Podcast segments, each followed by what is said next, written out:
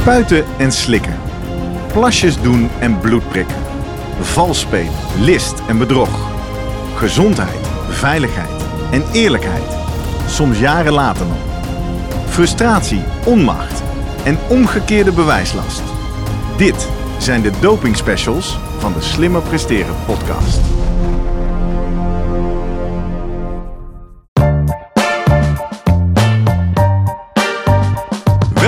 Bij de Slimmer Presteren podcast. Jouw wekelijkse kop koffie met wetenschapsjournalist Jurgen van Tevelen en ik, middle-aged man in Lycra, Gerrit Heikoop.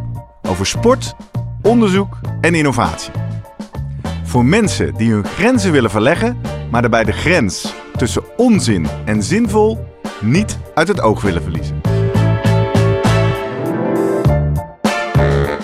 In deze aflevering praat ik met Jurgen over een schone wielersport. Wielrennen zonder doping. Een sprookje? Als er één sport is waarvan de historie bol staat van de dopingschandalen, is het het wielrennen wel. Maar de tijden zijn veranderd. Steeds minder profrenners lijken uit de verboden pot te snoepen. Is het schone schijn of gaat het echt de goede kant op? We vragen het wielerjournalist en dopingexpert Thijs Zonneveld.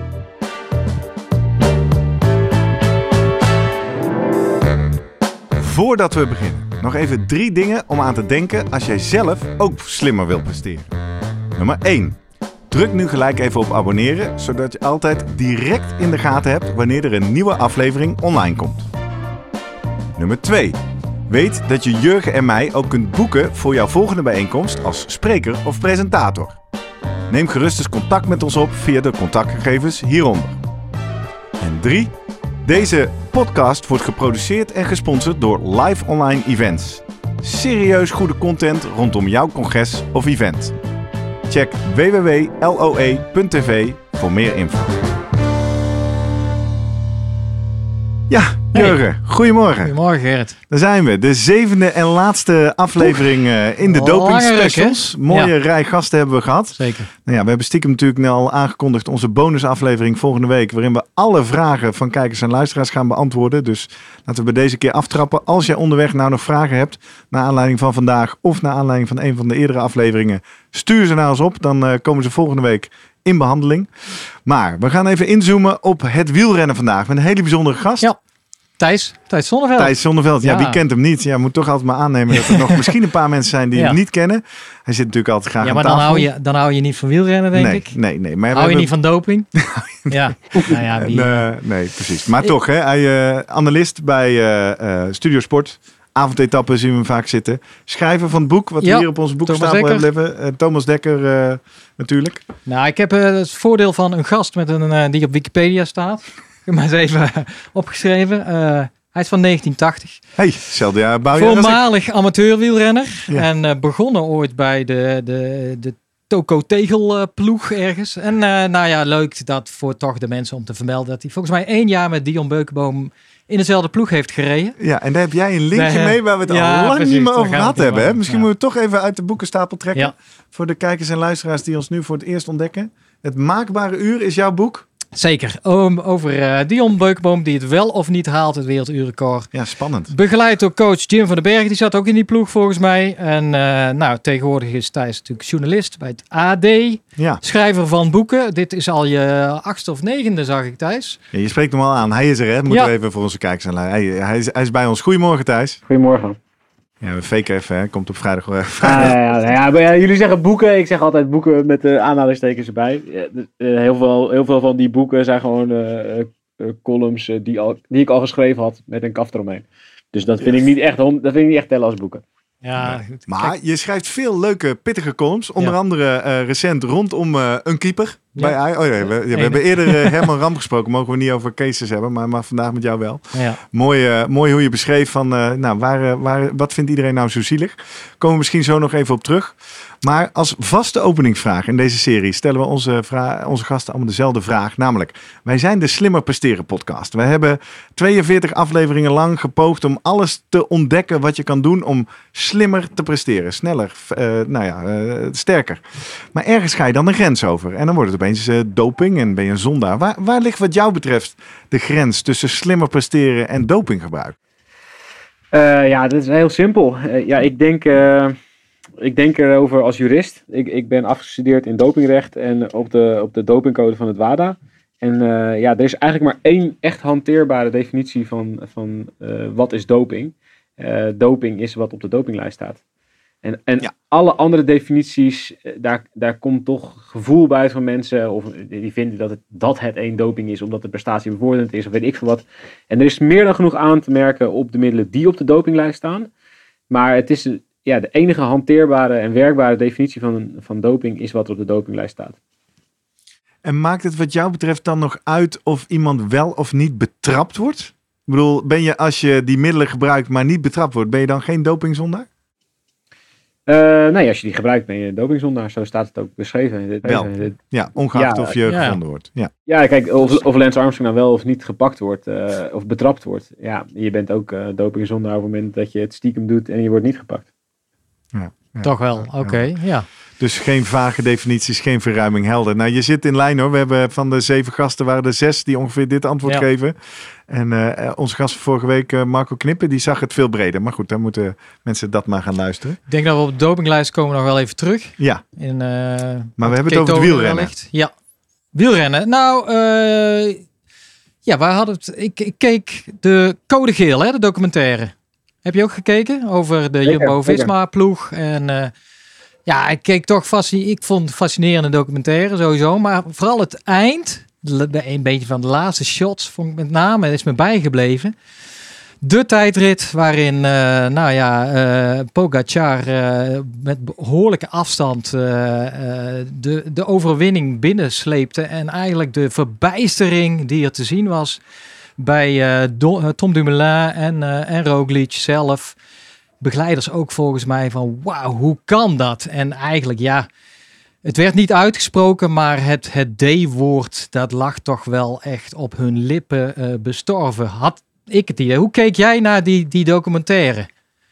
En hoe keek jij uh, met name naar die beelden? En die prestatie van, van Pogacar? Ja, weet je, het dopingwoord is, is gewoon nooit ver weg in het wielrennen. En misschien is het afgelopen jaren iets meer naar de achtergrond uh, verdreven, omdat er niet hele grote affaires zijn. Um, ja, misschien Adelas, maar daar zitten ook veel andere sporters in.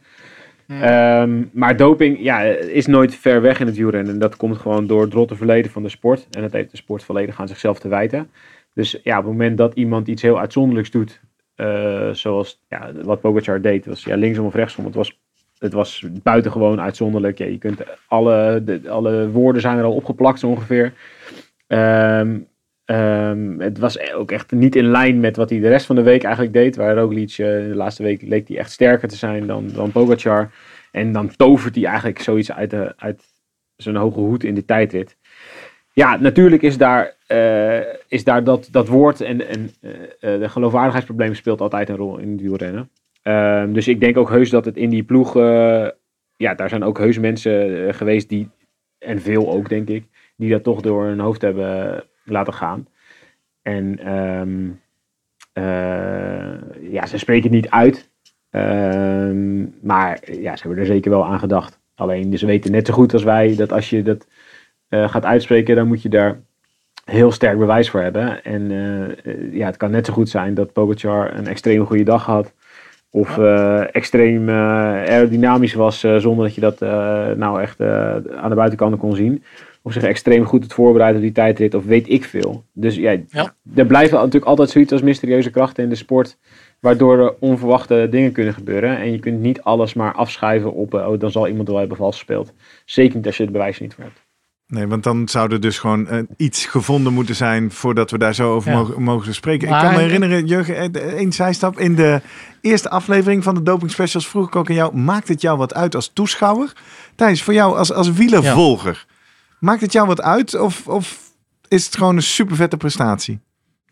Ja, bij mij maakt het wel uit, ja. Ik, uh, ik geniet heel erg van wielrennen. En ik, geno ik heb ook van die dag genoten, omdat het een, uh, van, ja, het was een fantastische uh, sportdag. Om, ja, hier kijk je voor naar sport, weet je. De, de reden dat, dat wij naar sport kijken, zeker mannen, is omdat we emoties willen beleven. En dat kunnen hele mooie emoties zijn, omdat onze favoriete ploeg wint. En het kunnen ook emoties zijn dat je juist wordt meegenomen in het, in het enorme verlies van, van iemand. wat ik prachtig vond was dat beeld van Dumoulin en van Aert bovenop de planche Belvier. Die, die stonden te kijken met dat handdoekje om hun nek.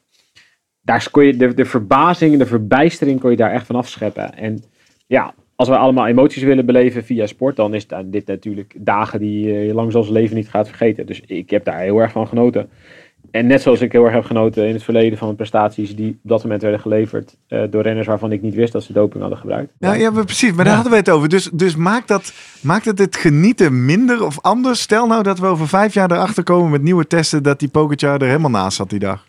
Nou ja, die dag kan je misschien met terugwerkende kracht, dan ga je er anders over denken. Maar die dag, kan je, die dag heb je beleefd. Dus ja, dan heb je er op die dag op die manier van genoten.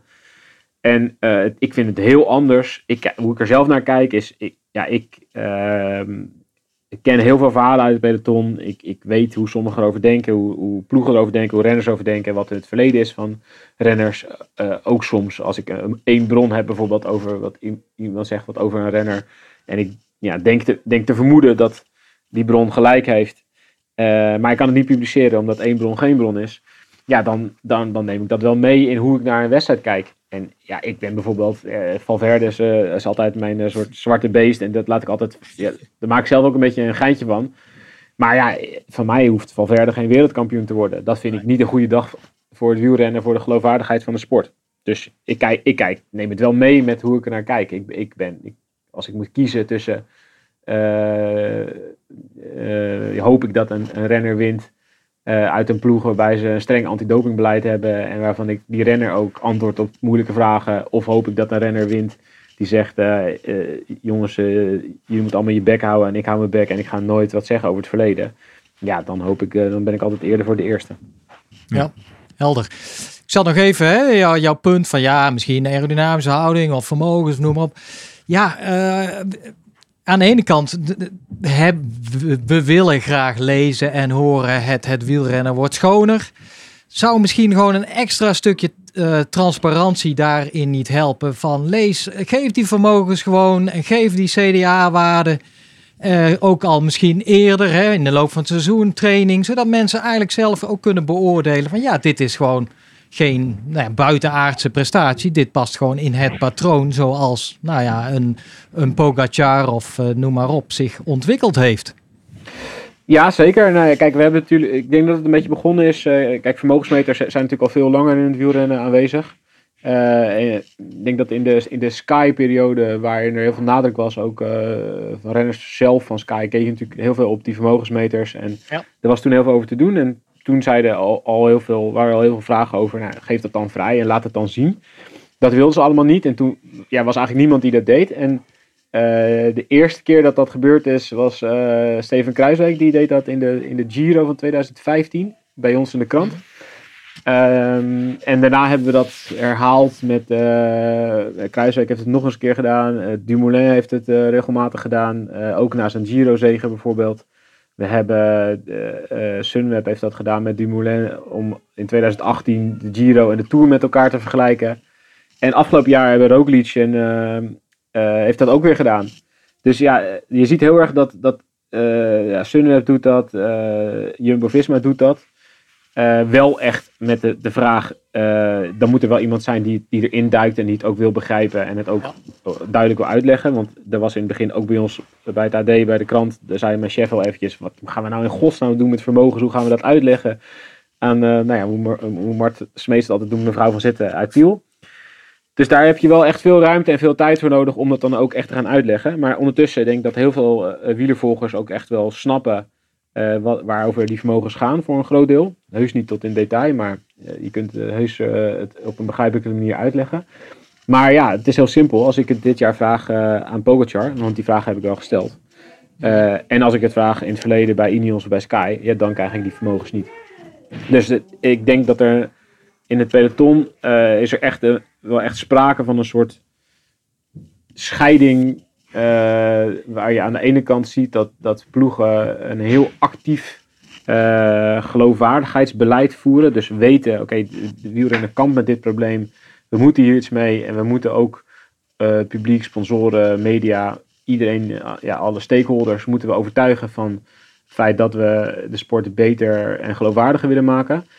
En daar ook dus actief aan meewerken. En dat betekent dat we inzicht geven in, eh, nou ja, niet alleen vermogensgegevens, maar wij krijgen ook inzicht in eh, hoeveel attesten worden er aangevraagd. Ja. Ehm, soms zelfs in bloedwaardes en in eh, whereabouts en dat soort dingen, als we daarom vragen. Ehm, dus er zijn net ploegen die daarin heel ver willen gaan. En er zijn ploegen die zeggen, wat denk je zelf? Als ik, ik weet nog wel dat ik, ik, ik deed een rondje door het hele peloton, ging ik aan elke ploeg vragen hoeveel attesten ze hadden aangevraagd. Omdat cortisone vaak worden misbruikt om eh, eh, eh, vlak voor de koers in te nemen onder het mom van een gefakte blessure. En ja, daar zijn dan heel veel ploegen die daar meewerken. En dat zijn dan, de, de Nederlandse ploegen werken daar mee. eh, Ploegen uit Duitsland, Australië, Frankrijk werken allemaal. Die vinden het allemaal uitstekend om daar mee te werken. Maar als ik dat bij Astana vraag, dan ehm, kreeg ik gewoon letterlijk de, de, de, de, de, vraag terug. eh, wie denk je dat je bent? En eh rot en op. Ja, Ja. Dat, dat is, dat is zo'n andere manier van nadenken. Hè? Weet je, bij Astana eh denken ze gewoon eh lazen op. Van Movistar krijg ik gewoon geen reactie ook. Weet je wel. Ja, dat is gewoon die staan er anders in. Het zijn ook andere culturen. eh, de maatschappij is het, is het ook misschien minder belangrijk in Zuid-Europa of in, ergens diep in het Oostblok. Om eh, je publiek te gaan overtuigen dat je het allemaal heel netjes doet. Maar ik heb ook het idee dat de UCI zelf. eh, ik, ik speur wel eens op die site van hun. En dan vind je in ieder geval wel de, de, de lijst met renners die geschorst zijn. Maar het lukt je niet om te vinden van hoeveel renners nou met een eh, medische dispensatie rondfietsen. En daar hadden we het al eerder met Herman Ram over. Die zei ja, sinds kort is op WADA-site is in ieder geval van de atleten daar dat allemaal te vinden. Maar je moet wel even goed zoeken. Dus ja, daar zit ook wat in. En, en dat is wel even een puntje. Ik heb nog even op de cijfers eh, terugkomen. Want de, controles, die vind je dan die uitgevoerd door de CAFD. Hè? Ehm, en dan zie ik dat in 2018 die cijfers, er zijn 10.405 testen geweest. Waarvan behoorlijk wat, 4.700 voor het bloedpaspoort. En van die andere dus, eh nou, de meeste voor out of competition en nog een stukje in wedstrijdverband. En als je kijkt naar het aantal schorsingen, dan denk ik, nou, dat valt reuze mee. Een stuk of 100. En dan eh, vooral, eh, nou, we hebben het eerder met Marco Knippen gehad over atletiek, waar er echt vier, vijfvoudige zo'n beetje staat. Ja. Eh, ja, nou ja, dan kijk je op die lijst, dan zie je natuurlijk Armstrong staat er en, en de Luca, die kennen we natuurlijk wel. Maar ook heel veel kleine visjes, hè. Iraniërs, Uruguayanen, Colombianen en Costa Ricanen. Eh, hoe kijk jij dan naar zo'n lijst eigenlijk? Eh, is, dat, is dit een indicatie van, ja, we zijn op de goede weg. De, er, wordt, eh, nou ja, er, er wordt goed gevist en geschorst. Ben benieuwd. Eh, nou, in, in algemene zin eh, denk ik wel dat het wielrennen eh, er een stuk beter voor staat dan eh 10 of 15 jaar geleden. Je kunt het gewoon ehm, eh, heel vaak linken aan ehm, de pakkans. Zo simpel is het. Eh, weet je, ik geloof echt totaal niet in eh, het zelfcorrigerend vermogen van grote groepen. Dus, dus, dus wat, wat we altijd zeggen van ja, maar die, ze lossen het zelf wel op. Of het nou gaat om, ba- om bankiers of makelaars die zwart geld aannemen of om eh, sporters. Het is allemaal hetzelfde. Als, je een, als, je, als de groep te groot is en de verleidingen om vals spelen zijn er en je hebt te weinig, de pakkans is te laag, dan gebeurt het massaal. En ik denk dat dat in, jaren, de jaren negentig is dat gebeurd. Ehm, hoe ik doping gebruik psychologisch zie, is als een soort prisoners dilemma. Eh, als je renners allemaal laat kiezen tussen wat zij het het liefste willen, dan willen ze allemaal het liefst niet doping gebruiken. Want niemand wil zomaar pillen slikken of EPO of testosteron of weet ik veel wat. Maar ze doen het allemaal omdat ze bang zijn dat iemand anders het doet en dat ze daardoor een nadeel hebben. Dat is eigenlijk dat is, nou ja, reden nummer één om doping te gebruiken. Ehm, dus ja, als er een middel is wat niet of, of nauwelijks opspoorbaar is, zoals in de jaren 90 EPO, eh, dan is het in no time ook eh, wijdverbreid. Ehm, en je ziet gewoon door de jaren heen, dat in, ja, toen de EPO-tester kwam, eh 2001, 2002, eh, zie je een afname ehm, eh, en die test is verbeterd. En het belangrijkste, of de belangrijkste doorbraak is het bloedpaspoort. Dat heeft de opsporing zoveel makkelijker gemaakt. Zowel door target testing als door dat je gewoon kunt zien dat renners eh, bloedschommelingen eh, hebben. Daar zijn zoveel renners bang voor eh, dat, dat de marge van dopinggebruik, dus het aantal dopinggebruikers, maar ook de dopinggebruikers die het, de mensen die het gebruiken, kunnen minder gebruiken. Dus in, in algemene zin kun je zeggen dat dat de marge van doping danig heeft verkleind. Ehm, en nu heb je tegenwoordig ook nog hormoonpaspoorten en weet ik wat allemaal. Ja. En dan merk je dat eigenlijk het gevolg daarvan is dat er een, dat jonge renners die overkomen, en dat merk je nu veel meer dan eh 10 of 15 jaar geleden, jonge renners die overkomen, die nog niet ervaring hebben met de hele eh, nou ja, eh, rondrijdende pillenapotheek zoals het in het verleden was. Ehm, die komen over en die zien eigenlijk dat ze meteen kunnen winnen. Dat is volgens mij het aller, allerbeste wat je als sport kunt overkomen. Want die renners voelen en weten, oké, ik kan dus meedoen op het hoogste niveau zonder dat ik aan de doop moet. En dat is natuurlijk decennia lang, laten we heel eerlijk zijn, is dat gewoon anders geweest. En eh, in de jaren 90 was het zo, in de begin jaren 2000 was het zo, 2006, 2007 werden jonge renners gewoon weggeblazen als ze overkwamen. En die gingen allemaal, kregen ze, stonden ze voor de keus, ik net zo goed, eh, ga je het wel doen of ga je het niet doen? En dat, die, dat jonge renners die keuze nu al niet krijgen omdat ze merken dat ze veel makkelijker mee kunnen doen, dat is een enorme winst. En natuurlijk is het ene jaar beter dan het andere en zal het vorig jaar door eh, alle coronabeperkingen waarschijnlijk een minder goed jaar zijn geweest voor opsporing. En krijg je toch altijd weer dat de renners dan ergens denken, nou weet je, misschien kan het wel. En dan krijg je een trainingsmaatje dat denkt, oké, misschien kan het ook wel. Kijk naar Preidler en hoe die zijn eh dopinggebruik heeft, eh, eh, nou ja, willen goed praten zeg maar. Als je de verhoren leest van de Duitse politie, dan zegt hij eigenlijk gewoon, ja weet je wel, ik, ik had het idee dat anderen het ook deden. En dat ik een stapje verder kon en dat het nu wel kon. Maar goed, die gaat dan een keer nat. Maar dat zijn, dat is nu niet, het is niet meer structureel en zo groot als 10 of 20 jaar geleden. En dat is wel een enorme winst. Dus over de hele gezien staat het wielrennen wel een stukje beter voor dan in het verleden jaar. Ja. Hey, en Thijs, als jij dit zo eh eh, duidt, dan zeg je eigenlijk hetzelfde wat eh, wij eerder aanhaalden in het gesprek met Herman Ram. Hè? Ros Tukker, de Zuid-Afrikaanse professor van de Science of Sport podcast, die zegt dit ook. Hè? De enige wat helpt is pakkans. En nu de pakkans door corona omlaag is, zul je zien dat er meer gedoopt wordt. Als we dit voorleggen aan Herman Ro- Ram, de, de voorzitter van de Nederlandse dopingautoriteit. Eén, spreekt hij dat meteen tegen? Zegt hij, oh, oh, oh, oh, oh. Dus ook nog iets als moraal en eerlijkheid. En je moet echt niet doen alsof iedereen aan de doping gaat. En bo- die, die, die, die wuift dit allemaal weg. Hoe luister je daarnaar? Is, dat dan, is, is Herman dan, is de dopingautoriteit naïef? Of hebben ze een ander belang om dat zo te zeggen? Ja, ja, ik denk dat ze vooral een ander belang hebben. Ja, als, als hij gaat zeggen, ja, dat klopt. Dan, eh, eh, ja, dan zegt hij in feite ook gewoon dat ze vorig jaar hun werk niet goed hebben kunnen doen. Kunnen doen, hè? Ja, Ja. daar zijn natuurlijk excuses voor. Ja. Ja, en, en laten we ook. Bedoel, eh, ik vind Herman Ram, eh, het is, eh, hij heeft heel vaak hele zinnige teksten, maar dopingopsporing in Nederland is niet iets heel groots. Hè? We als we, wij, wij wijzen in Nederland heel vaak naar andere landen. Nou, als je kijkt naar hoeveel controles wij in Nederland uitvoeren, in alle sporten, ook in het wielrennen, dan is dat echt een fractie van wat, wat er in heel veel andere landen gebeurt.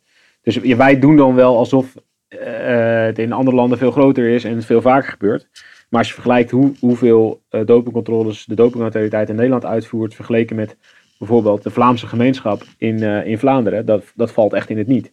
Dus wij zijn, Ja. en wij hebben ook geen, wij hebben geen grote dopingwet, of weet je, in Nederland eh, kan politie en justitie helemaal niks, en willen ook helemaal niks met doping, en zien we dat alleen maar als een dingetje van de sport. Dus het is, het is totaal niet zo dat wij in Nederland, en dat vindt Herman Ram trouwens ook hoor, het is totaal niet zo dat wij in Nederland nou eventjes heel dichterop zitten qua doping of sporing.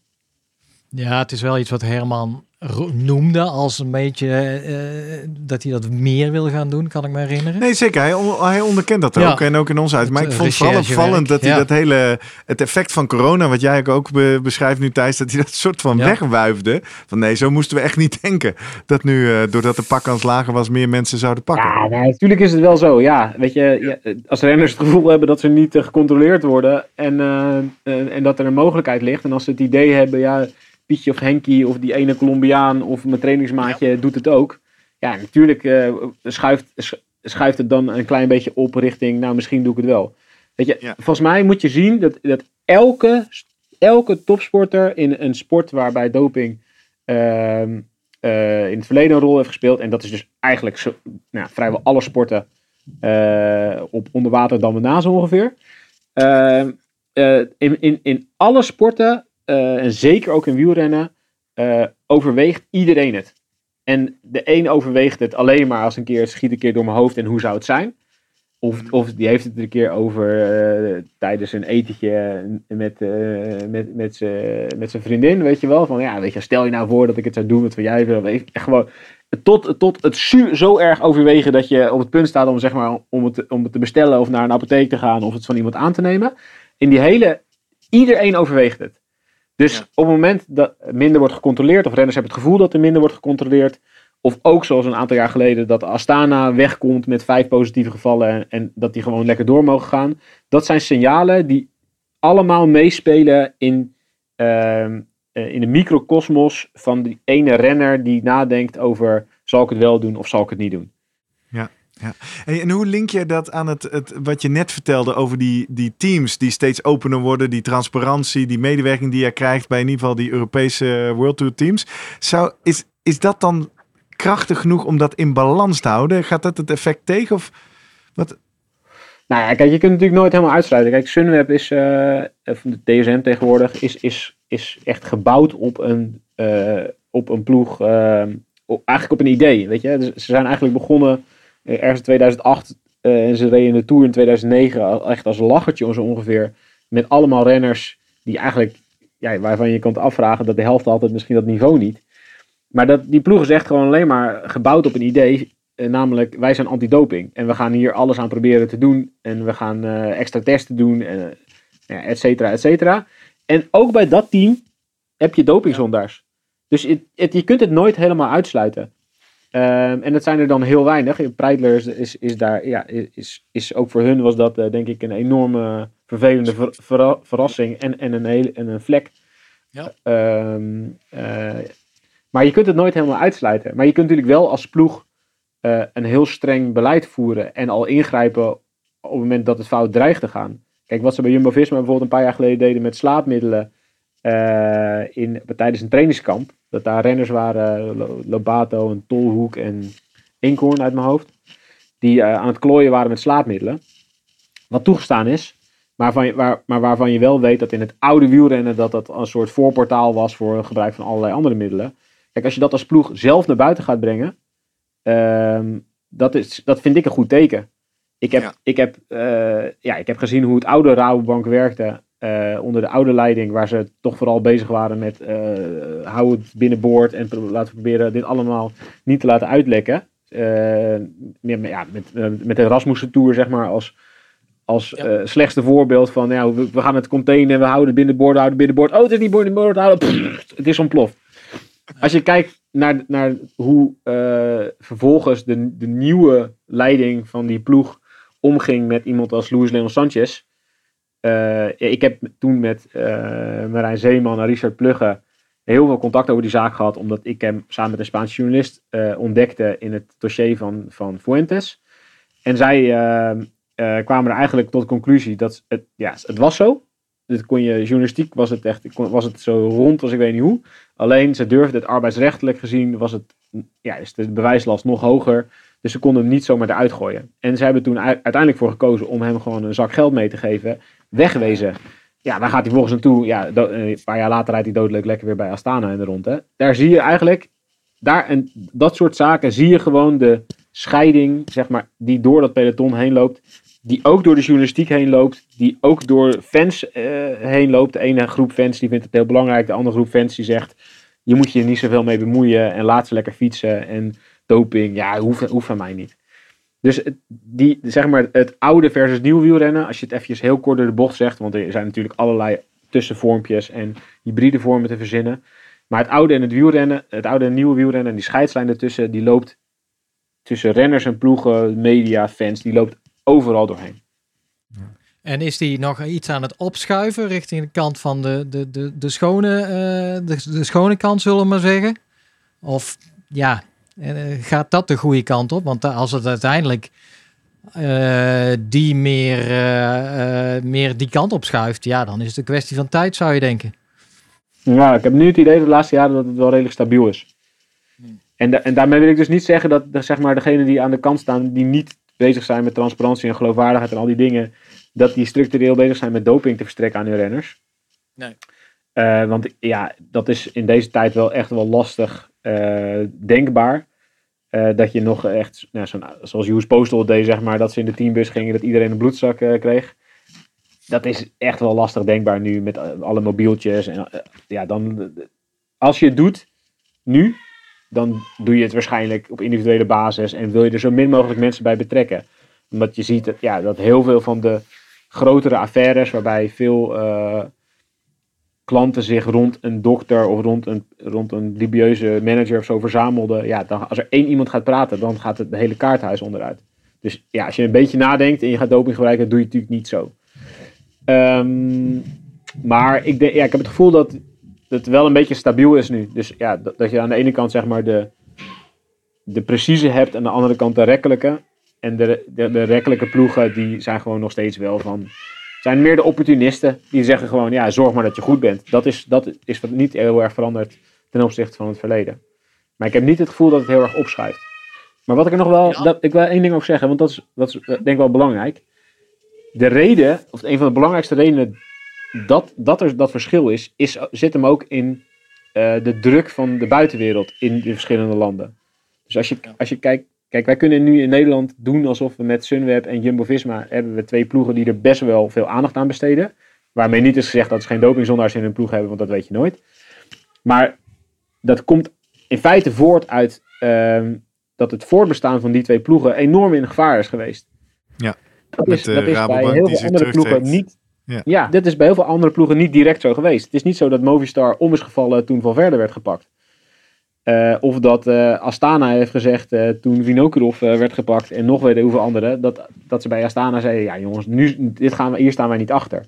Terwijl je, wat je in Nederland hebt gezien, is dat, we, dat Rabobank en nee, Jumbo-Visma als opvolger, zeg maar, dat heeft echt op de rand van de afgrond gestaan. En voor Sunweb geldt, dat, geldt hetzelfde eigenlijk. Die hebben ook, en ook in die doping, in, de periode dat heel veel dopinggevallen naar buiten kwamen in het internationale wielrennen. En na de, zeker na de bekentenis van Armstrong en de sneeuwbal die erop volgde. Hebben zij ook een enorme problemen gehad om ja, überhaupt te blijven bestaan. Dus Ja. voor hun is, is een actief antidopingbeleid niet alleen maar iets om, ja, dat is doen het voor de eerlijkheid en voor ja, de, de moraal en bla bla bla. Het is ook gewoon puur overleven. Je kunt niet in, een, eh, in, in de huidige de Nederlandse samenleving, en dat geldt voor heel veel andere samenlevingen, is het gewoon een belangrijk thema dat je het eh, ook op een net, nette manier doet en op een ethische manier doet. Dat lijkt je ook terug te zien dan bij de bond. Hè? Want eh, we hadden vorige week al even over het bredere sportveld met Marco Knippen. Toen kwam Ja. de UCI, de Internationale Wielerunie, ook al even langs. Die lijken strengere regels eh, op te Ja. stellen, Jurgen. Met eh, tramadol bijvoorbeeld. Bijvoorbeeld, ja. ja, zeker. Dus eh, nou ja, ik, eh, ja, dat is toch wel een op- opmerkelijk feitje, denk ik, dat eh, geconstateerd werd. Nou, dat, ik meen iets van 4, 4 5 procent van de renners gebruikte tramadol, een zware pijnstiller. Werd ook ge- gerelateerd aan de toename in, in valpartijen. Dat, dat je raakte versuft van, dus renners zaten wat versuft op de fiets. WADA wou er eigenlijk niet aan om het op te nemen in hun programma. Die hadden zoiets, ja, nog een stof waar we op moeten controleren. En ja, eh, goed, als alleen het wielrenner er last van heeft, ja, dan, eh, dan mogen jullie dat probleem oplossen. En zij hebben dat eigenlijk op, eh, op hun manier, lijkt het in ieder geval vanuit de buitenkant opgelost door het op hun. Nou ja, het, Herman Ram zal zeggen, het is niet op de dopinglijst, maar gewoon op, in ieder geval eh, in de reglement van de UCI opgenomen. Als je daarop gepakt wordt, dan, eh, dan word je ook bestraft. En volgens mij als er twee renners waren van een ploeg, dan wordt de hele, hele ploeg bestraft. Ja, dat wat, eh, vond ik opmerkelijk. Wat wel opmerkelijk vind daaraan ook, is, is sindsdien is ook nooit iemand, ik heb nog nooit iets gehoord van überhaupt een test of een positieve test op tramadol. Wat weet jij daarvan? Ehm, ja, het is een regel die eigenlijk voortkomt vanuit de MPCC, dus de, Mhm. de Mouvement pour un cyclisme crédible. Ehm, nou ja, het, het pure feit dat er een, een groepje ploegen was een aantal jaar geleden die eh, het zo belangrijk vond om een subgroepje eigenlijk eh, op te richten eh, die zich inzet voor een geloofwaardiger wielrennen, zegt natuurlijk heel veel over de UCI. Ja. ja. dat is natuurlijk gewoon een, een enorme ja, ze, hebben, ze falen al, al jaren op verschillende gebieden. Maar dit is natuurlijk gewoon een gebied. Ja, als ploegen het dan op een gegeven moment maar zelf gaan doen. dan sta je natuurlijk als bond wel echt wel een beetje met je broek op je enkels bij te kijken. Van ja, dat slaat natuurlijk nergens op. En de UCI heeft, eh, eh, heeft een aantal van de regels die zijn ingevoerd door de NPCC, hebben ze eigenlijk gewoon doorgevoerd. Dus de tramadolregel geldt al hetzelfde met cortisoneregels. Ook met autosuspensie, dus dat als ploegen meerdere dopinggevallen hebben, dat dan de hele ploeg wordt geschorst. Uh, om er maar voor te zorgen dat je als ploeg dus ook wordt gedwongen om een actief antidopingbeleid te voeren. En niet zoals in het verleden gewoon kunt zeggen elke keer als er een renner wordt betrapt, up, die gooien we er buiten en wij hebben er als ploeg verder niks mee te maken. Ja. Dus de NPC heeft volgens mij een paar hele goede regels uh, doorgevoerd, die ook zijn overgenomen door de UCI. Um, ehm, um, dus ja, uh, daar kan je de UCI dan wel weer uh, voor applaudisseren. Dat ze in ieder geval hebben gekeken, oké, okay, dat zijn goede regels, laten wij het dan misschien te laat, maar laten we ze dan maar wel overnemen. En hoe, hoe komt het, denk jij, dat er nooit iemand gepakt is op tramadol? Wordt er wel op gecontroleerd? Ja, maar niet superveel volgens mij. Uh, en, het is, uh, kijk, het stond heel lang op een soort monitorlijst, ook bij het WADA. En toen zagen ze dat uh, soms, in sommige jaren waren echt bijna de helft van de, van de tests die ze deden in het wielerpeloton, konden ze tramadol of sporen daarvan terugvinden. Wat natuurlijk echt volkomen belachelijk is, want als je op tramadol de bijsluiter gaat lezen, er staat er inderdaad op, je mag er volgens mij niet eens mee auto rijden bijvoorbeeld, want dat wordt je afgeraden. Ja, dan ga je natuurlijk niet mee, met 60 en uur een massasprint in, weet je wel. Ja, natuurlijk word je, dat, is, zal, niet, uh, dat zal, niet mee, zal niet meewerken met hoe snel je reageert. Dus het lijkt me een hele goede regel dat uh, daar uh, grenzen aangesteld zijn. Ja, ik denk dat veel ploegen daar ook wel echt achter stonden. Ook de ploegen die niet bij de NPCC aangesloten waren. Dat wil niet zeggen ja. dat ze niet andere pijnstillers gebruiken, hè, want dat kan natuurlijk nog steeds wel. Precies. Dat is wat jij noemt inderdaad MP, MPCC, ploegen eruit gestapt. Ik, ik zag altijd MPCC toch als een, beetje een tandeloos tijger omdat er, uh, ja, uh, volgens mij de helft is uh, geen lid daarvan. Hè. Je is vrijwillig allemaal. Ehm, ja, dat, dat zij hun kracht hebben verloren. Maar ja, door jouw verhaal krijg ik toch er weer anders tegenaan. Dat zij toch wel dingen voor elkaar hebben gekregen bij de UCI. Hoe, hoe zie jij de, hun, hun rol. Zij hebben dus wel daadwerkelijk nog wel een, krachtige rol uh, binnen het, het, peloton. Ja, ik denk dat die rol de afgelopen jaren wel heel erg is afgenomen. Uh, ook omdat ze soms uh, te ver gingen. Dus het, kijk, er zijn natuurlijk hele goede regels. De cortisone-regel, tramadol-regel, die autosuspensieregel. Het zijn echt, echt goede, prima regels. Alleen wat je ook wel ziet is dat het daarnaast ook weer een soort politiek instrument begon te worden. Waar met name de Franse ploegen uh, heel erg wilden laten zien dat zij beter waren dan andere ploegen. Of beter zijn dan andere ploegen. En dat zie je nu terug in de Ketone-discussie. Die, wordt, die komt echt vanuit de NPCC, wordt die gevoerd. De ploegen die daarbij aangesloten zijn, die klagen erover. Die zetten het dan op hun uh, op lijst van producten die NPCC-ploegen niet willen gebruiken. Um, en daar is, daar is nog steeds niet echt een reden voor. Weet je? Het staat niet op de dopinglijst. Maar ze willen eigenlijk ervoor zorgen dat ze voor de troepen uit blijven lopen. Um, en daarmee um, uh, schrikken ze ook wel een hoop andere ploegen af. En neemt hun geloofwaardigheid ook wel af. Het is ook een manier om zich, om zich te positioneren. En dat zie je ook terug heel veel in interviews met Franse renners. Zoals Thibaut Pinot, uh, die vorige week in L'Equipe dan uh, ja. ook weer gaat zeggen: er is nog steeds een cyclisme de vitesse. En die anderen gebruiken nog steeds cortisone en ketonen en het is niet eerlijk. Het is heel Frans om, zeker als, je, als ze verliezen, dan, dan ligt het aan anderen. Weet je? En dat, dat is nog steeds zo. En het was in het verleden ook, nou wel wezen, er was ook een periode dat het cyclisme uit de vitesse was. Ik heb zelf voor een Franse ploeg gereden in 2000. Uh, 4, 5, 4 en 5. En toen hadden, hadden wij al een bloedpaspoort. En ik hoorde dan, ja, ik hoorde bepaald niet bij de, Franse, bij de, bij de toprenners. En je moest geloof ik de beste 200 renners van het land, die werden gewoon al gevolgd met een bloedpaspoort. En dat was dus al jaren voordat het werd ingevoerd door de UCI. Dus toen was al het verhaal vanuit Frankrijk, ja, wij doen er veel meer aan. Met, met ja, eigenlijk als consequentie van de Tour van 98, waar de Franse overheid gewoon heel hard heeft ingegrepen. En daar zat toen echt wel wat in, in dat cyclisme de vitesse. Maar ja, eh, ondertussen kun je ook gewoon talloze andere redenen aanwijzen waarom de Fransen niet winnen. Uh, en niet in de laatste plaats, omdat ze tot uh, een paar jaar geleden nog gewoon met limonade in een bidonnetje reden in plaats van uh, door precies. Maar ja, nou, nou, je noemt Ik wil, ik wil even heel graag een haakje Ja. maken voor onze kijkers en luisteraars. Eh, iedereen die meer wil weten over ketonen en of dat zinvol of onzin is, ook voor jou als amateur, luister even naar aflevering 24, waar we helemaal de diepte op ingaan. En ook op 41 kwamen we even nog terug op de laatste inzichten vanuit Gent. Dus eh, Ja, maar ik vind die ketonen best wel erg. Ik, ik was in eerste instantie was ik ook heel sterk van ja, dat is gewoon een, een voedingssupplement. Maar ja, volgens mij eh, er komt binnenkort toch een interessante studie. eh, Dat weet ik uit van, van Peter Hespel. Dat het, eh, het doet veel. Het is een soort signaalmolecuul. Wat bijvoorbeeld ook eh, aanzet tot eh, groei van bloedvaten. hè, Nieuwe bloedvaten in de spieren. Dus ik ben heel benieuwd van hoe dat uiteindelijk gaat, gaat, gaat worden. Want dan Maar toch even terug naar de basis. Drie redenen waarom iets eh, op de lijst moet. Eh, prestatiebevorderend, ja, ja, zeker. oké, ja. ja, dus bananen eten en, ook. En eh, against the spirit of sport. Hè? Want niet iedereen heeft zoveel geld om ketonen uit te dat geven. Maar goed, die gaan we ja. volgen. Vind het Bloedpaspoort. is een goede discussie, hè? Dat, Ja. dat, ik vind dat die discussie die moet prima gevoerd worden. En volgens mij staan ook heel veel ploegen daarvoor open. Maar het is, wat- hoe het nu wordt gevoerd, is dat de ketonen nu al, alsof ze al op de dopinglijst staan, alsof het al een vorm van doping is. Ik bedoel, ja, het is heel simpel. Als, als, als er wordt aangetoond dat ze eh, schadelijk zijn voor de gezondheid en ze worden op de, op de dopinglijst gezet, ja, dan, eh, dan zijn er heel veel ploegen die zeggen, oké, ja, dan gebruiken we ze niet meer. Dus nu, er wordt nu een oneigenlijke discussie over gevoerd. De discussie die zou moeten worden gevoerd is gewoon onderzoek doen, kijken of het eh, ge- eh, de, de gezondheid schaadt, kijken of het überhaupt prestatiebevorderend is, want dat staat ook nog steeds niet helemaal vast. Ja. Dus eh, die discussie moet zeker worden gevoerd. Maar, maar hoe de NPCC hem nu voert is, wij zijn goed, want wij doen het niet. En jullie zijn slecht, want jullie doen het wel. En dat is niet de juiste manier, denk ik.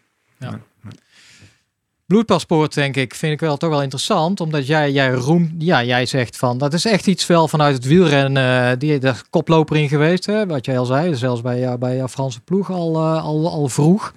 Volgens mij sinds 2008 officieel ingevoerd in het wielrennen. Eh, ik meen, ik las 22 mensen in 2018 vanwege afwijking eh, een, een straf gekregen. Maar wij spraken dus eh, vorige week met eh, Marco Knippen. En die, eh, die was toch wel erg kritisch tegenover in ieder geval de manier waarop nu afwijkende waarden in het bloedpaspoort gebruikt worden in de atletiek. Om vooral dan Keniaanse atleten te, nou ja, te, te straffen of te pakken. Omdat hij zegt, ja goed, het is gewoon te onduidelijk waar nou precies jouw, ja, jouw grenswaarde ligt, jouw afkapwaarde. Wat is een afwijkend bloedpaspoort? Hoe, eh, ja, en hij, hij zette dus serieuze vraagtekens van of... eh, vooral bij de manier waarop het nu gebruikt Ja. wordt. Hè? Want het lijkt een vervanging te worden van een positieve dopingtest. in plaats van een aanvullend of eigenlijk een eerste screening, wat je zou kunnen gebruiken, een bloedpaspoort, wat misschien denk ik een, het eh, eerste idee ooit is geweest, en dat je daarna met vervolgonderzoek echt gaat uitzoeken, hey, is hier echt iets aan de hand of zo? En hij had het idee dat gewoon nu in de atletiek mensen gewoon een- met een afwijkend bloedpaspoort, dat er al genoeg is om ze, Te veroordelen. ja, om ze te veroordelen. Hoe zie jij dat? Ja, ik ben het heel erg eens met Marco. Ja, ja, ju- juridisch gezien kun je eigenlijk een beetje eh, nou, vergelijken met... eh, er is, een, eh, er is eh, heel veel bloed gevonden. Het kan niet anders zijn dat iemand vermoord moet zijn. We gaan het lijk zoeken. Het lijkt me heel logisch allemaal. Maar we kunnen het lijk niet vinden. Oh ja, wacht even. We gaan even terug. Er ligt zoveel bloed en er ligt, er ligt een, een mes. Er moet hier vast een moord zijn gepleegd. Dus dan doen we het zomaar. Ja, Dus en ik denk het was dat in jouw inderdaad- tuin, dus jij hebt het gedaan. Ja. Ja, het bloedpaspoort is enorm geschikt voor target testing. Dus ja, we houden iemand in de gaten en we gaan hem extra testen. Eh, zoals Thomas Dekker bijvoorbeeld ook eh, eh, nat gegaan uiteindelijk. Die had zulke schommelende bloedwaarden, die stond gewoon onder extra toezicht. En op een gegeven moment hebben ze, het, hebben ze hem dan eh, met een retroactieve test hebben ze toch dingen gevonden. Maar ja, gewoon omdat het zin heeft als je ziet dat iemand zulke schommelende waarden heeft, dan ja, kun je, kun je, is de kans groter dat er doping wordt gebruikt. Dus dan kun je eh, eh, andere tests eh, inzetten. En ook mensen vaker out of competition testen. Maar het is natuurlijk wel echt een enorm juridisch probleem. En dat zie je ook terug in heel veel zaken. Ehm, waarbij je ziet eigenlijk dat bonden er niet helemaal op vertrouwen dat ze het gaan halen bij het kas. op het moment dat ze het helemaal aan laten komen op het bloedpaspoort. Dus je hebt dat in het, eh, in heb je dat bijvoorbeeld gehad bij eh, de zaak van Kreuziger. Die uiteindelijk eh, toch weer voor een groot deel vrij uitging. Nou, terwijl de UCI hem eigenlijk als in, eerste instantie wilde, wilde schorsen. Ehm, we hebben het ook ergens wel gezien bij Menschov.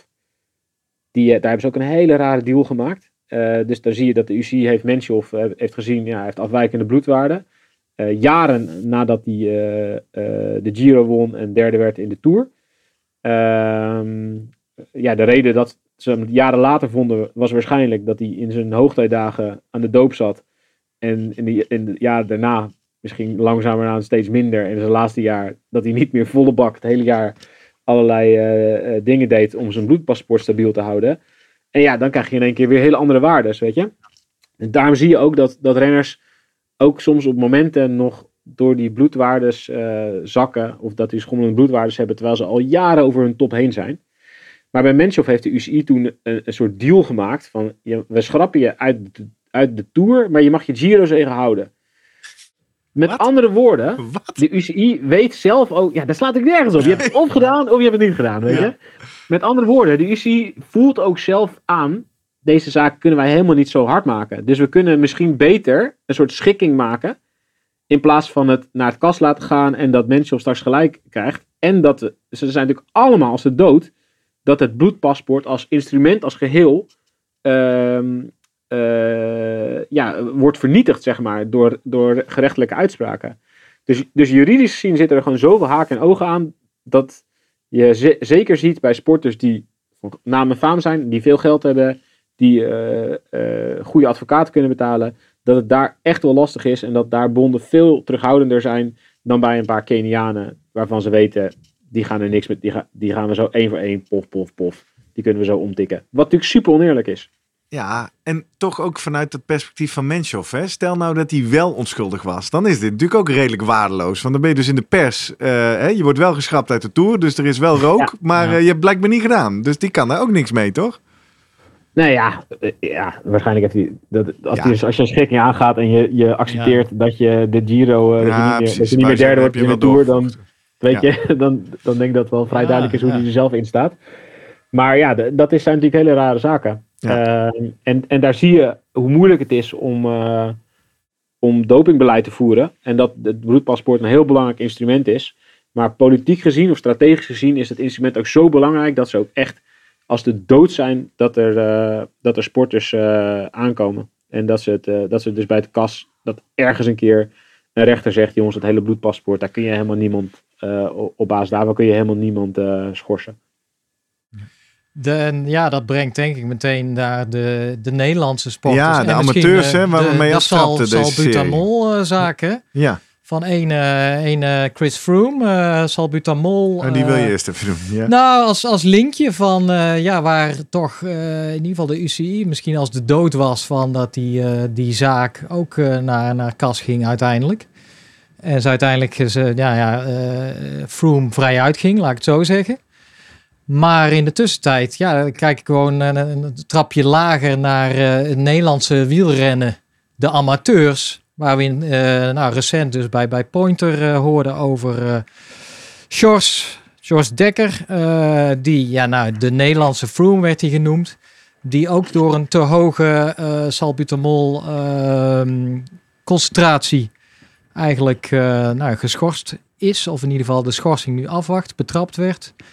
Uh, andere zaak is die van Jordi van Loon, die, uh, die werd ook behandeld. Uh, en dat zijn ja, amateur wielrenners die eigenlijk nou ja, wel een, een alternatieve verklaring hebben voor het feit dat zij betrapt worden, of in ieder geval positief, positief getest, getest ja. worden.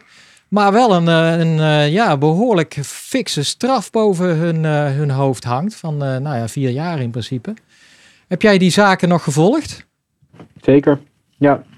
En hoe kijk je uh, daar? Uh, hoe zie je dat? Ja, zo trapten wij een beetje af, hè, de doping specials. Want uiteindelijk is deze podcast niet over topsport, maar juist voor amateurs. En proberen we een brug te slaan. En komen we dan tegen die verhalen aan van amateursporters die soort van in de wielen van het systeem vermorzeld ja. worden. Ja, uh, ja ik, ik uh, schreef mijn, uh, mijn scriptie in 2003 of 2004. En de, de titel was, het ging toen over de walencode die net was ingevoerd. En de titel van, de, van mijn scriptie was Op jacht met grof geschut. Uh, uh, en ja, een van de conclusies was dat, dat het systeem zoals we dat, dat toen in, in, in stelling werd gebracht en wat we nu nog steeds hebben, is dat dat uh, echt gaat bijdragen tot, tot het bestrijden van doping in algemene zin. Maar dat je wel gaat krijgen dat hier eh, eh, sporters eh, gaan door worden vermorzeld. Ook, ook onschuldige sporters. Dus waar ze heel bewust voor hebben gekozen, eigenlijk, en wat je natuurlijk in het strafrecht het tegendeel daarvan hebt, is ja, in strafrecht willen we niet dat er onschuldige mensen in de cel komen. Dus leggen we de bewijslast zo hoog dat we zeker denken te weten dat dat niet gebeurt. Op, uiteraard op een paar uitzonderingen na. De Puttense moordzaken en dat soort dingen. Maar goed, dat zijn dan ook meteen zulke grote zaken dat we, dat, die, dat we die zaken kennen.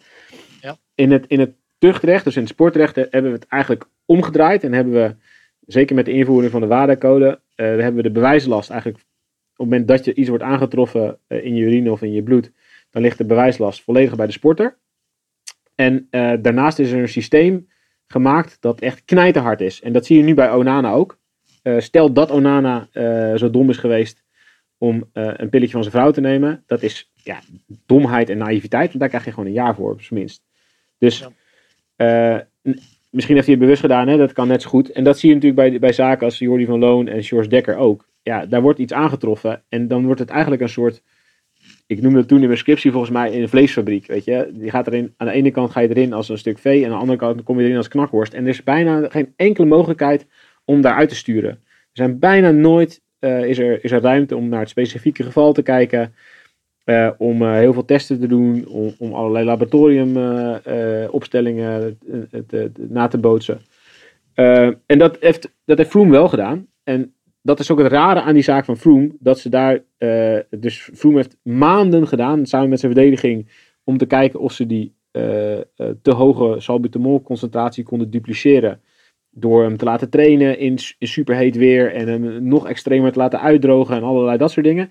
En ze kregen het niet voor elkaar om diezelfde concentratie ehm, eh, te dupliceren. En toen hebben ze gezegd, ja, maar in het algemene zin zou het toch wel kunnen dat het zo, zo is gegaan. En toen hebben ze dat geaccepteerd. Dus met andere woorden, in de zaak Froome, en daarom vind ik dat nog steeds een van de allerraarste dopingzaken die is voorbij is gekomen, hebben ze de zogenaamde strict liability, dus die bewijslast die helemaal bij de sporter ligt, hebben ze gewoon laten vallen. En eh, moet je dat eens vergelijken met een zaak zoals van Contador, de 00000 zaak. Daar heeft Contador gezegd, ja, dit is cle- clenbuterol. Dat komt voor in, in voeding en in voedingssupplementen. Zeker in de minimum hoeveelheid als die bij mij is gevonden, zou het heel goed kunnen dat het uit een voedingssupplement is gekomen. Toen is hij gaan proberen aan te tonen uit welk stukje biefstuk dat dan kwam. Bij die ene slager, wat was het, in Pamplona geloof ik of zo. Ik, en dat kreeg hij toen niet voor elkaar, om het aan te tonen dat het bij die ene slager vandaan kwam. En dus kreeg hij twee jaar schorsing. Froome krijgt datzelfde niet voor elkaar, dat hij het voor elkaar krijgt om aan te tonen waar het dan precies vandaan kwam. En die gaat vrij uit. Die twee zaken kun je op geen enkele manier met elkaar verenigen. Dat is onmogelijk. En Ja. Thijs, je bent ontzettend wel bespraakt en ingevoerd, dus help me eens even. Want ik leg dit dus voor aan Herman Ram een paar weken Ja. terug.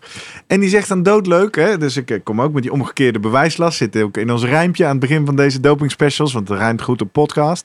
En zegt hij, nee, ja, maar dat is niet zo. Want eh, er is gewoon bewijs, want er is namelijk een positieve dopinguitslag. En dat is gewoon keihard bewijs. Dus eh, we hebben bewijs en er is geen omgekeerde bewijslast. Hoe?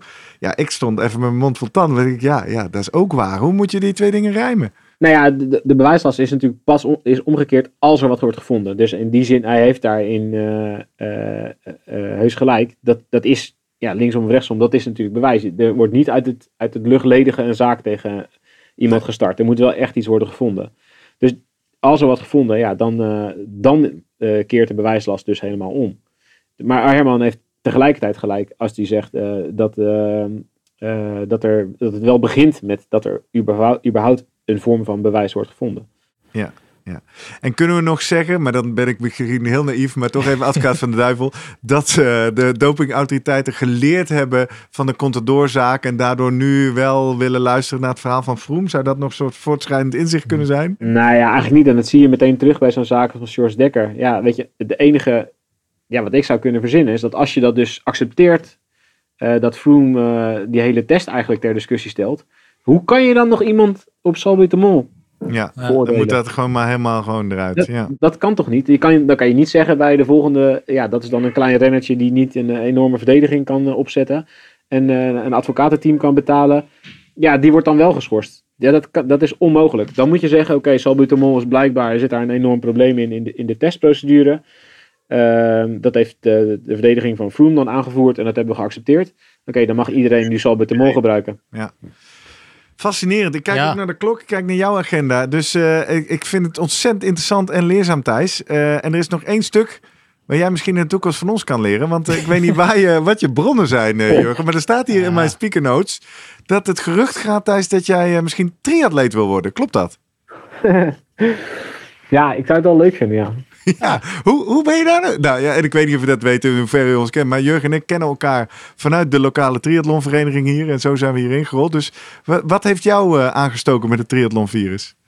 Nou ja, ik, ik, ik, wil, ik ben, nu, ik ben dit jaar, of afgelopen jaar ben ik 40 geworden. En ik wil eigenlijk, ja, ik wil doelen houden, weet je. Ik, ik heb heel erg nodig dat ik eh, voor mijn eigen houtje-touwtje niveau waar ik op sport. Ik, ja, ik wil, eh, ik kan me alleen maar motiveren als het, als het competitief is. Dus ik, ik hoop dat het er ooit een keer uitgaat en dat ik ook gewoon kan genieten van het, puur het feit dat ik lekker aan het sporten ben. Maar ik heb nu heel erg nog steeds nodig dat ik het ergens voor doe.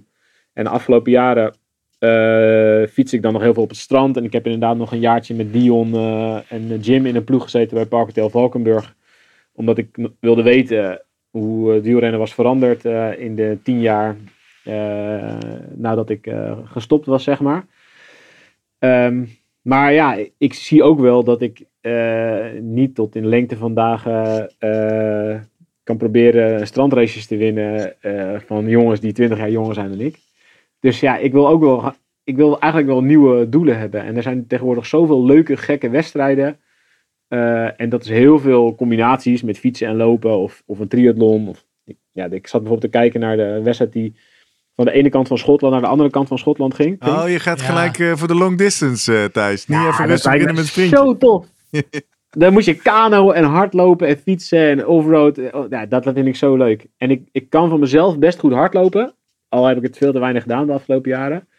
En zwemmen, ja, kom ik ook wel, ik, daar kom ik wel redelijk mee weg. Dus ik, in theorie kan ik een redelijk goede triathlon afwerken. Maar dan moet ik eerst wel. eh, denk dat het nog wel even duurt voordat ik echt tijd heb om het eh, serieus te nemen. Omdat ik met drie kinderen. Laten we je twee ongevraagde adviesjes geven, Thijs. Eén, weet dat triathlon bestaat ook in kortere afstanden. Ja, hè? Dus doe een paar Ja, eh, ja, oefentriathlons, ja, ja. sprintjes. Maar dat lijkt me wel echt leuk, ja. Ja, Ja, dat lijkt die me zijn heel leuk. vet. Heel vet zijn die. Achtste kwart is al prima. Ja, dat Ja. is gewoon eh, prachtig. En hopelijk komen die snel weer op de agenda en dan gaat het weer open. Maar En lukt, het- lukt me dat om het een beetje goed te doen met 10 uurtjes training per week? Die drie sporten? Makkelijk, man. Zeker voor eh, sprint en OD, dat kan ook met vier uur per week. Het ligt een beetje aan, natuurlijk, als jij hem wil winnen, dan, maar dan met tien uur, gaat het hartstikke goed komen. Dat is echt veel al. Veel fietsen, hè? En nou, dat, dat Ja, doe je. ja. Dat zei Nou ja, en eh, daar is, mijn tweede, daar is Ja. mijn tweede tip. Ik heb nog zo'n eh, 42 afleveringen Slimmer Presteren podcast voor je in de aanbieding. Ga ze lekker terugluisteren op, eh, op de fiets of eh, lopend en dan eh, kom je snel verder. En, ja, ik ga ja, zeker paar terugluisteren. ja, ja, en het lijkt mij leuk als je nou eh, op reis bent in die eh triathlonreis. Daar weten wij best veel van op amateurniveau. Dus mocht je vragen hebben, eh, steek ze maar bij ons in. Dan maken we er een aflevering over. Ja. Ja, ja. Nou ja, ik heb, wel, ik heb in ieder geval wel al echt wel verdiept. Dus er woont een jongen eh, in de straat bij mij die triathlons doet. En die eh, had, heeft dezelfde maat als ik. En die begon al over vaporflies en eh, weet ik veel, al die schoenen. Ah. Dus ik heb, ik- Aflevering, ik, Ah, even kijken, wat is dat? Eh, Ja, zes. ja, Ja, ja, ik heb alle schoenen al, eh, die, die, eh, die- ik kan ze allemaal gaan uitproberen. Ja, maar Dus, eh, misschien, misschien ben je een non-responder, hè? ja. Kan ook. Goed. En eh, ja, komt ik, dat ik ook op land de wel goed op mijn voorvoet. Dus Komt eh, dat- volgens mij... eh, Ja, nou dan moet je de afle- Oh ja, aflevering met maar even Met terugluisteren. de onderzoeker Ja, ga ik hebben we het over gehad. Dat is juist weer niet goed. Nummer Nee. 37 Ai, is ai, dat. Maar goed, nou ja, Thijs, we gaan niet onze hele inhoudsopgave doen. Nee. Dankjewel. Ja. Eh, doping in het, eh, in het wielrennen. Eh, laatste vraag. Denk je dat het eh, helemaal schoon gaat worden binnenkort? Of ooit? nee, dat kan niet volgens Nee, mij. hè? Nee. Nee, Eh, dat dat is volgens mij echt een, een utopie. Ehm, en ja, dat is ook. eh, heel vaak zeggen mensen dan: ja, moeten we het dan niet afschaffen? Maar. Eh, Nee. helemaal geen, eh, Maar dan geen komen we terug op die zaterdag van die tijdrit in de Ja. Tour... waar we net in het begin over hadden. Waar we allemaal fantastisch van genoten hebben. Dus we moeten gewoon lekker in het hier en nu kijken naar die prestaties... Ja. en eh, meegaan op de emoties. Mooi. Nee. Dankjewel. Eh laat ik onze kijkers en luisteraars nog één keer oproepen. Als jij nog vragen hebt aan Thijs over triathlon. Nee, tips voor triathlon eh, Thijs. Nee. Eh, als je vragen hebt over doping naar aanleiding van deze aflevering... stuur ze in via social media. Slimmerpodcast. Op Twitter en Instagram zijn we te vinden. Je kan ook naar onze website www.slimmerpodcast.nl. Daar vind je van iedere aflevering een unieke pagina waaronder je ook kan reageren. Of je kan ons mailen met jouw tips, anekdotes en vragen via post slimmepodcast.nl. Doe dat in ieder geval voor donderdag, eh, ja, donderdag 1 april. Dat is eh, volgende week, want dan gaan we een eh, aflevering maken met alle vragen en reacties die binnengekomen zijn naar aanleiding van de doping specials. Dus als je snel bent, dan nemen we jou mee in de aflevering volgende week. En dan sluiten we deze mooie serie af. Ja. Jurgen, onze laatste gast. Vond, ja, jammer. ik zou nog wel... eh Kunnen we wel even door. maar Ja. misschien ooit een herhaling. Dankjewel Thijs. Dankjewel Thijs. Hoi hoi.